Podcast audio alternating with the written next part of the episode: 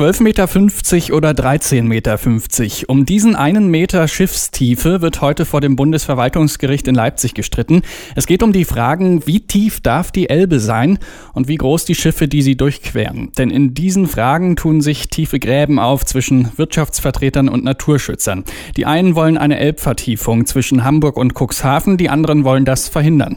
Und auch das Gericht in Leipzig will es nochmal ganz genau wissen. Paul Schmidt vom Bund für Umwelt und Naturschutz Deutschland weiß, was passieren würde, wenn die Elbe tiefer gemacht werden würde. Und jetzt ist er bei mir am Telefon. Schönen guten Tag, Herr Schmidt. Schönen guten Tag. Warum sollte die Elbe überhaupt tiefer werden? Ist sie nicht tief genug? Aus unserer Sicht ist sie tief genug. Es kommen äh, deutlich über neunzig Prozent der Schiffe kommen problemlos nach Hamburg. Selbst die ganz großen Schiffe, die theoretisch nicht nach Hamburg laufen könnten aufgrund ihres Tiefgangs, fahren auch nach Hamburg, weil die großen Containerschiffe heutzutage gar nicht alle bis zur theoretischen Grenze vollgepackt sind. Der B U N D hat zusammen mit dem Naturschutzbund jetzt gegen die Elbvertiefung geklagt. Was haben Sie dagegen einzuwenden? Die Situation ist ja so, dass wir nicht die erste Elbvertiefung haben, sondern wir haben bereits die achte Elbvertiefung. Früher war die Elbe drei bis vier Meter tief. Heute, Sie haben das gerade genannt, diese zwölf Komma fünfzig Meter, dreizehn Komma fünfzig Meter. Das ist noch nicht mal die Flusstiefe, sondern das sind die Schiffe, die da durchpassen sollen. Real ist die Elbe sechzehn bis neunzehn Meter tief. Das sind also zwölf, dreizehn Meter als im Meer, als im natürlichen Zustand. Das hatte natürlich seine Auswirkungen, gerade in den Uferbereichen. Die Strömungsgeschwindigkeiten sind deutlich höher geworden. Die wertvollen Wattgebiete, die wir auch in der Elbe haben.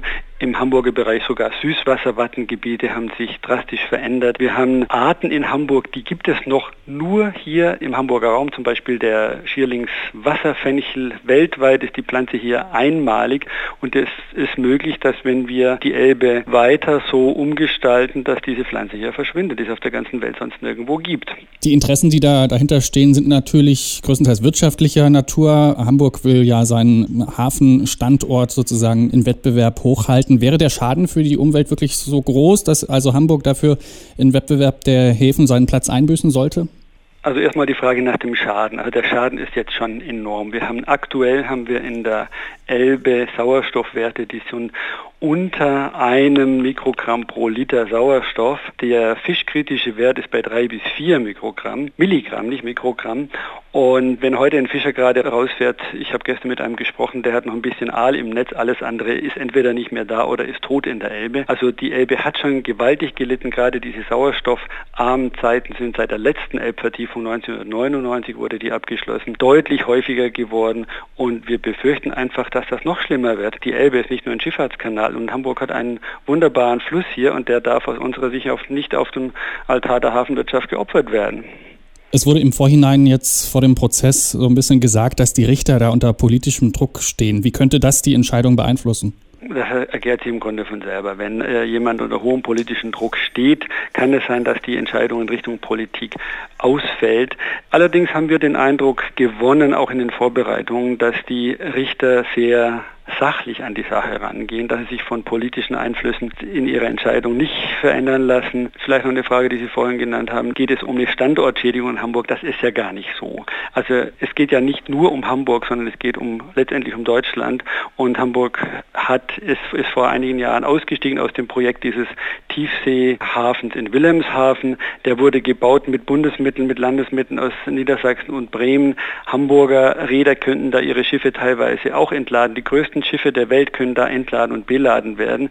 Das ist derzeit eine Investitionsruine. Wir haben da pro Woche eins bis maximal zwei Schiffe, die da entladen werden. Also es wäre überhaupt nicht schlimm, wenn die wenigen Schiffe, es sind wirklich ein paar ganz wenige, die Hamburg vielleicht irgendwann mal nicht anlaufen können, wenn die in Wilhelmshaven zumindest teilentladen werden. Alles andere kommt ohnehin nach Hamburg. Und der Hafenstandort Hamburg ist in den letzten Jahren auch ohne die Elbvertiefung deutlich in seinen Umsätzen gewachsen.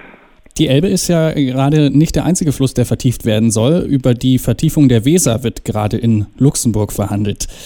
Könnte das ein Präzedenzfall für Hamburg werden?